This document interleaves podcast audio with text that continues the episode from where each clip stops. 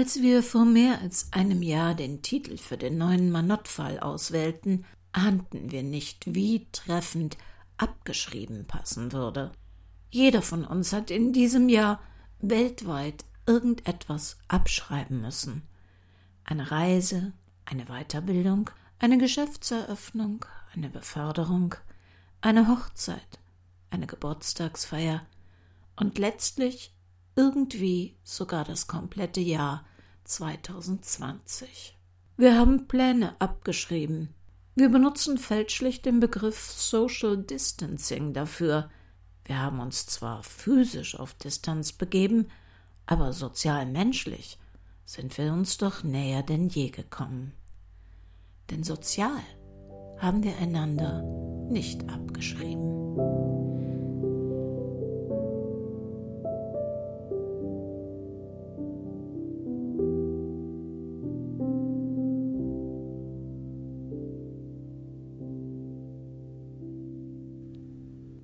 Abgeschrieben. Ein Kriminalroman in zehn Episoden von Henrietta Pazzo. Eine Produktion des Krimikiosk Verlages Petra Weber in Köln. Sprecherinnen Lydia Zimmermann und Petra Weber. Sie hören die neunte und vorletzte Episode.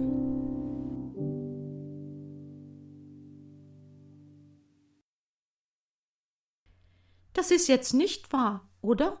Wir arbeiten hier für einen unbekannten Auftraggeber, damit der gegebenenfalls unsere Rechercheobjekte erpressen kann? Ja, sieht leider ganz danach aus.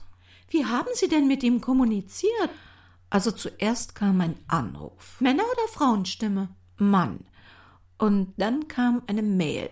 Dann habe ich ihm unsere Vertragsunterlagen zurückgemailt, die anderen Tags mit der Post unterschrieben auch zurückkamen und ein Bote brachte das Geld.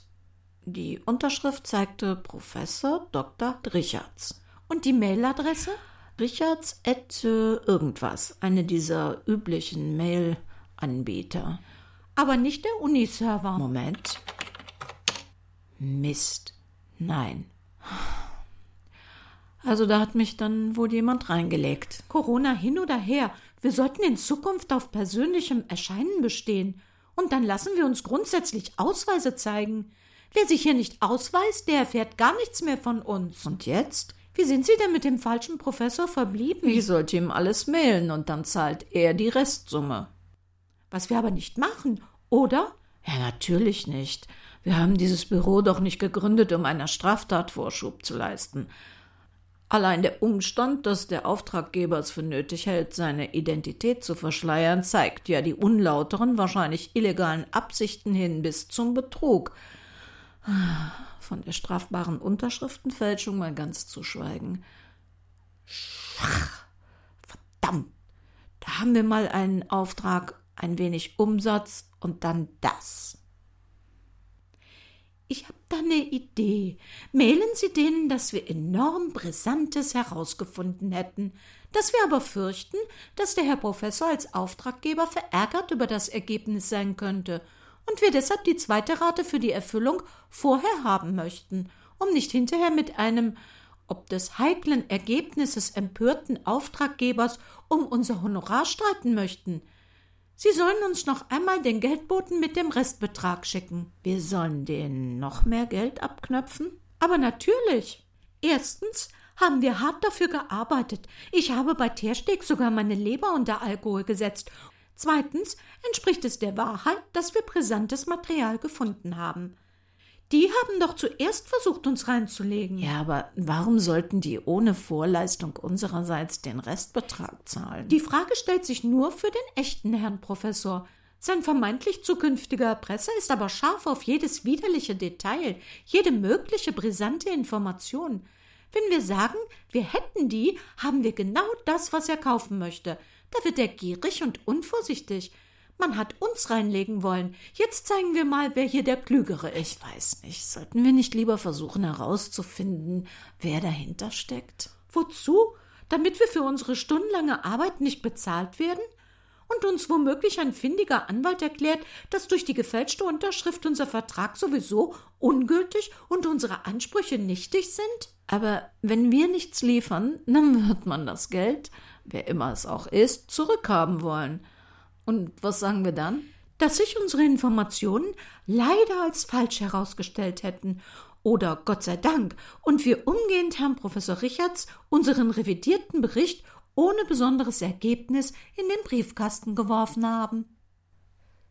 Das ist Betrug. Aber nein, wir haben für unser Honorar ehrlich gearbeitet und wir wollten Professor Richards über das Ergebnis wie vereinbart informieren. Dass er die Annahme der erarbeiteten Infos verweigert hat, ist doch nicht unser Problem. Unser Vertragspartner war ausweislich der uns zugeschickten unterschriebenen Unterlagen Herr Dr. Richards. Wir hatten eine Vertraulichkeitsklausel, die uns zwingt, die Unterlagen nur unserem Auftraggeber zur Kenntnis zu geben, was wir ordnungsgemäß tun wollten. Wenn überhaupt, dann waren doch wir Opfer eines Identitätsbetrugs. Oder glauben Sie, die klagen gegen uns, um dann selbst im Gefängnis zu landen? Eigentlich wollten wir verifizieren lassen, dass Rabbit Trigger die Versenderin der Karten ist. Ich hab da eine Idee, aber erst muss ich noch was erledigen und dann fahre ich zu Thorsten Riedel. Und Sie schicken dem falschen Professor mal die Mail? Sie haben mich überzeugt. Ich mach's. Wenn Sie beim Bruder von Conny Riedel waren, rufen Sie dann mal kurz durch? Ich lasse Sie wissen, was er gesagt hat.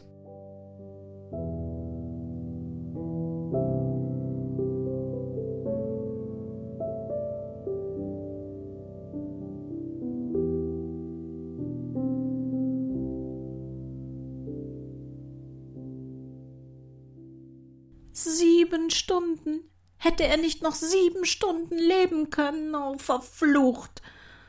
Um elf Uhr mittags war Michael Greiner im Landtagsbüro zusammengebrochen. Um achtzehn Uhr wäre sie mit ihm verabredet gewesen.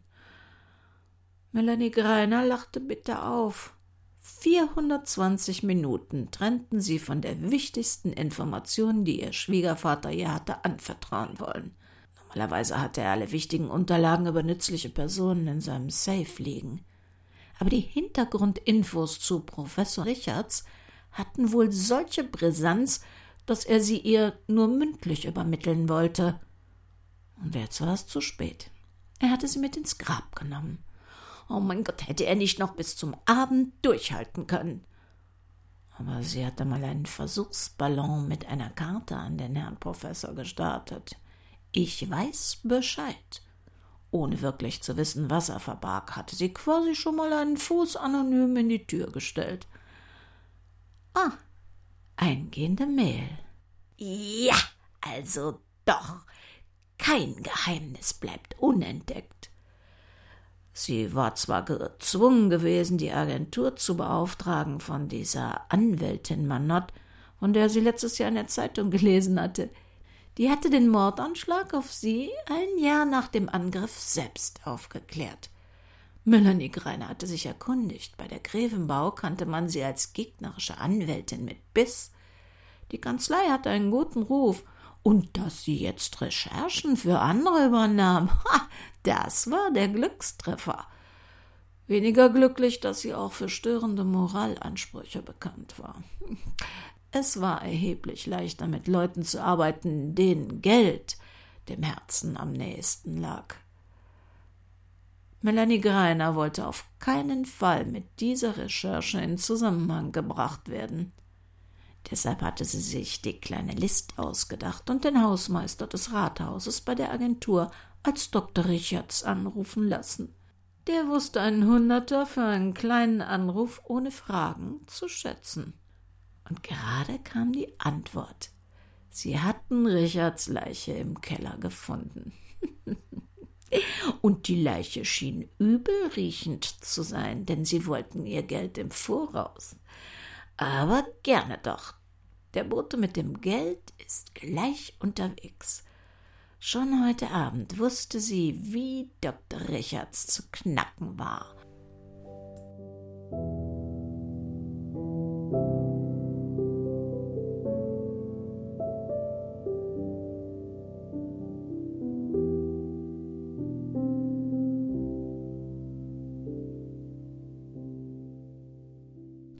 Sylvia, Ich kann Ihnen leider keine Hand reichen, aber ich freue mich, Sie hier in der Galerie zu sehen.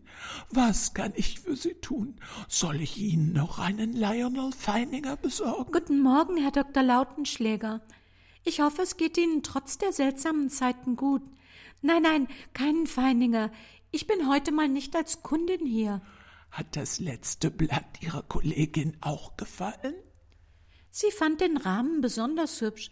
Ich glaube, sie denkt, es wäre ein Kalenderblatt oder sowas. Ich habe aber vorsichtshalber mit neuen Fenstern auch eine Alarmanlage einbauen lassen.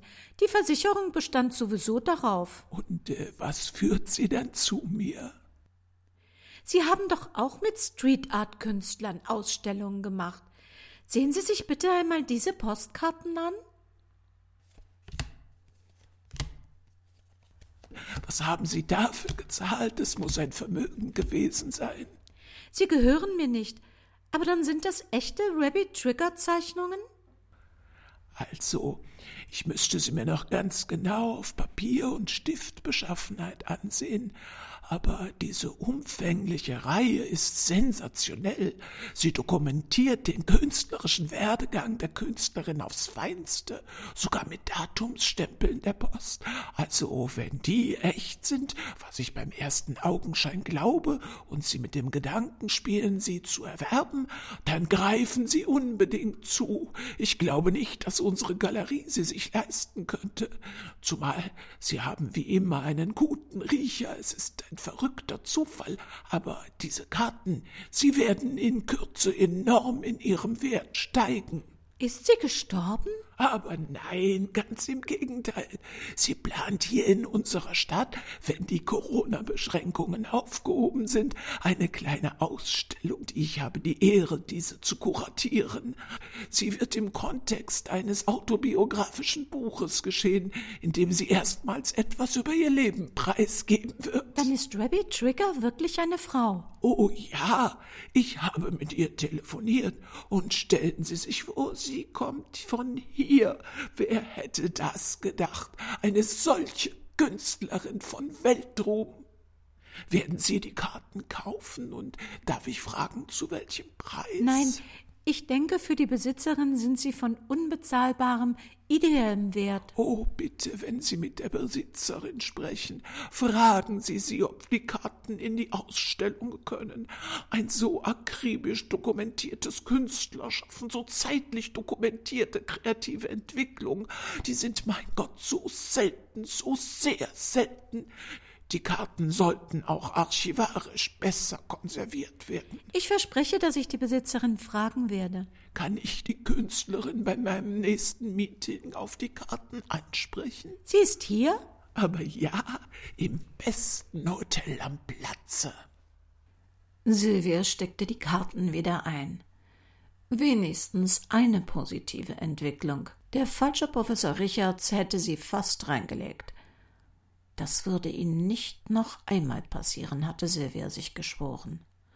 Und so kam es, dass sie auf dem Weg zu Conny Riedels Bruder einen kurzen Abstecher im besten Hotel des Ortes machte. Housekeeping. Ja, bitte? Entschuldigen Sie bitte die Störung. Ich bin hier im Hotel die Hausdame. Wegen der neuen Hygienevorschriften sind wir gehalten, gebrauchtes Geschirr umgehend einzusammeln und nirgends herumstehen zu lassen. Ich helfe den Zimmermädchen. Wir fassen heute alle mit an, damit wir gut durch die Zeit kommen und Sie sich so sicher wie zu Hause fühlen können. Haben Sie gebrauchte Teller, Tassen, Gläser oder Zahnputzbecher oder anderes Besteck respektive Geschirr, das ich jetzt mitnehmen könnte? Ja, sicher. Einen Moment, ich hole es. Vielen Dank, sehr freundlich von Ihnen. Sie helfen uns damit sehr. Wir wünschen Ihnen noch einen wunderschönen Tag.